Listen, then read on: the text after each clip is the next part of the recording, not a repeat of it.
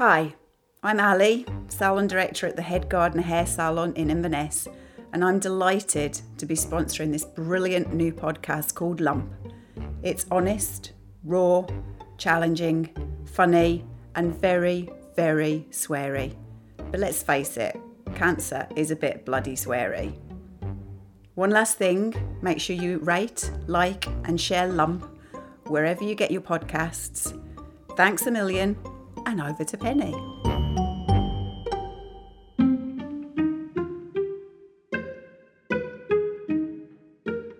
Wonder Woman.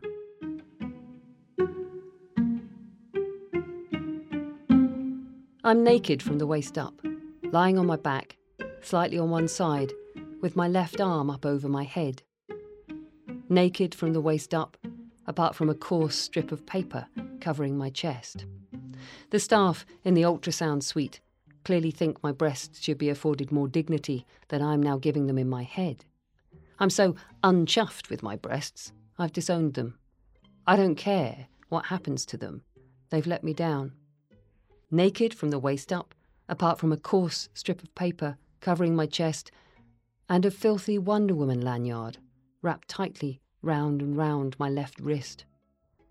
They don't comment on the heavily soiled piece of cloth, and I don't offer up an explanation. The mystery feels appealing to me, a personal preserve.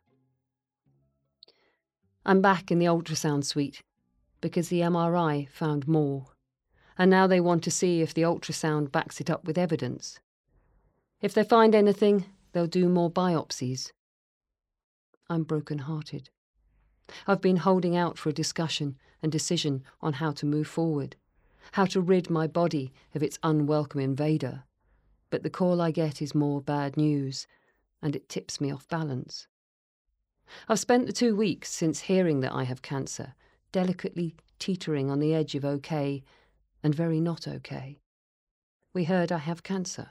We broke and wept, then breathed and reset and adjusted.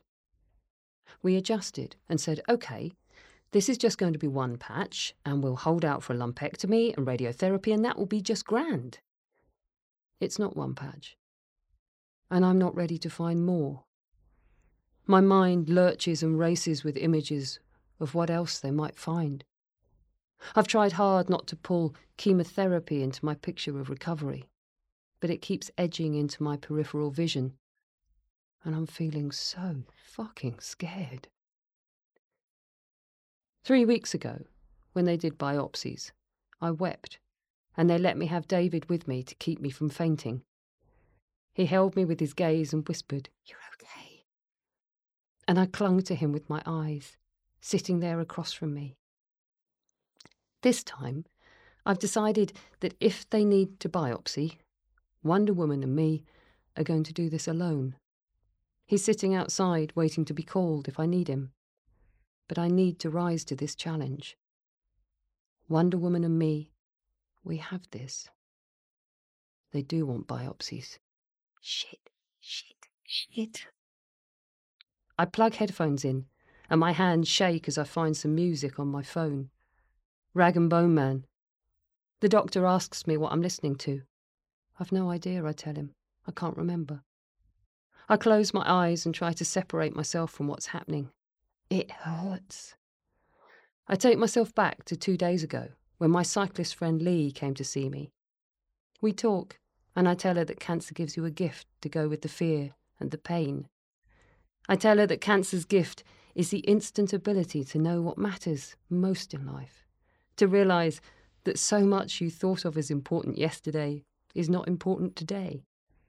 All that matters is the people you love and how much they love you. The rest is White noise. And Lee reaches into a pocket and she says, I have a gift for you too. And she hands over the Wonder Woman lanyard. My heart leaps. This lanyard has been with some of the toughest women I know on the toughest journeys of their lives. Lee's an endurance cyclist, and Wonder Woman rode with her on the iconic Tour Divide. Then it travelled the world with another cyclist friend, Jenny, as she claimed an astonishing world record. Now Lee's given it to me for the toughest journey of my life. I'm deeply honoured. It's very dirty, she says. Carries rather a lot of our DNA. But I can't think of better DNA to have wrapped round my left wrist as I climb this next pass. I know the view from the other side of this mountain will be fucking awesome. I'm just not sure how many false tops I'll have to haul myself over before I get there.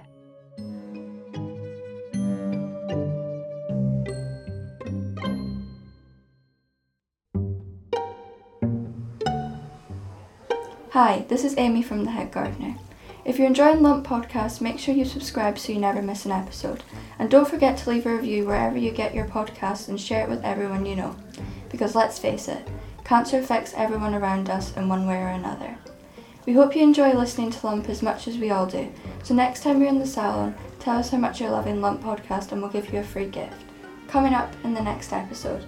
The surgeon runs through the options regarding reconstructive surgery, but his words blur and I forget them before I've heard them. I do this a lot at the moment, I find. Forget before I've even tried to remember. Lump is written and presented by Pennie Stuart and produced by Adventurous Audio.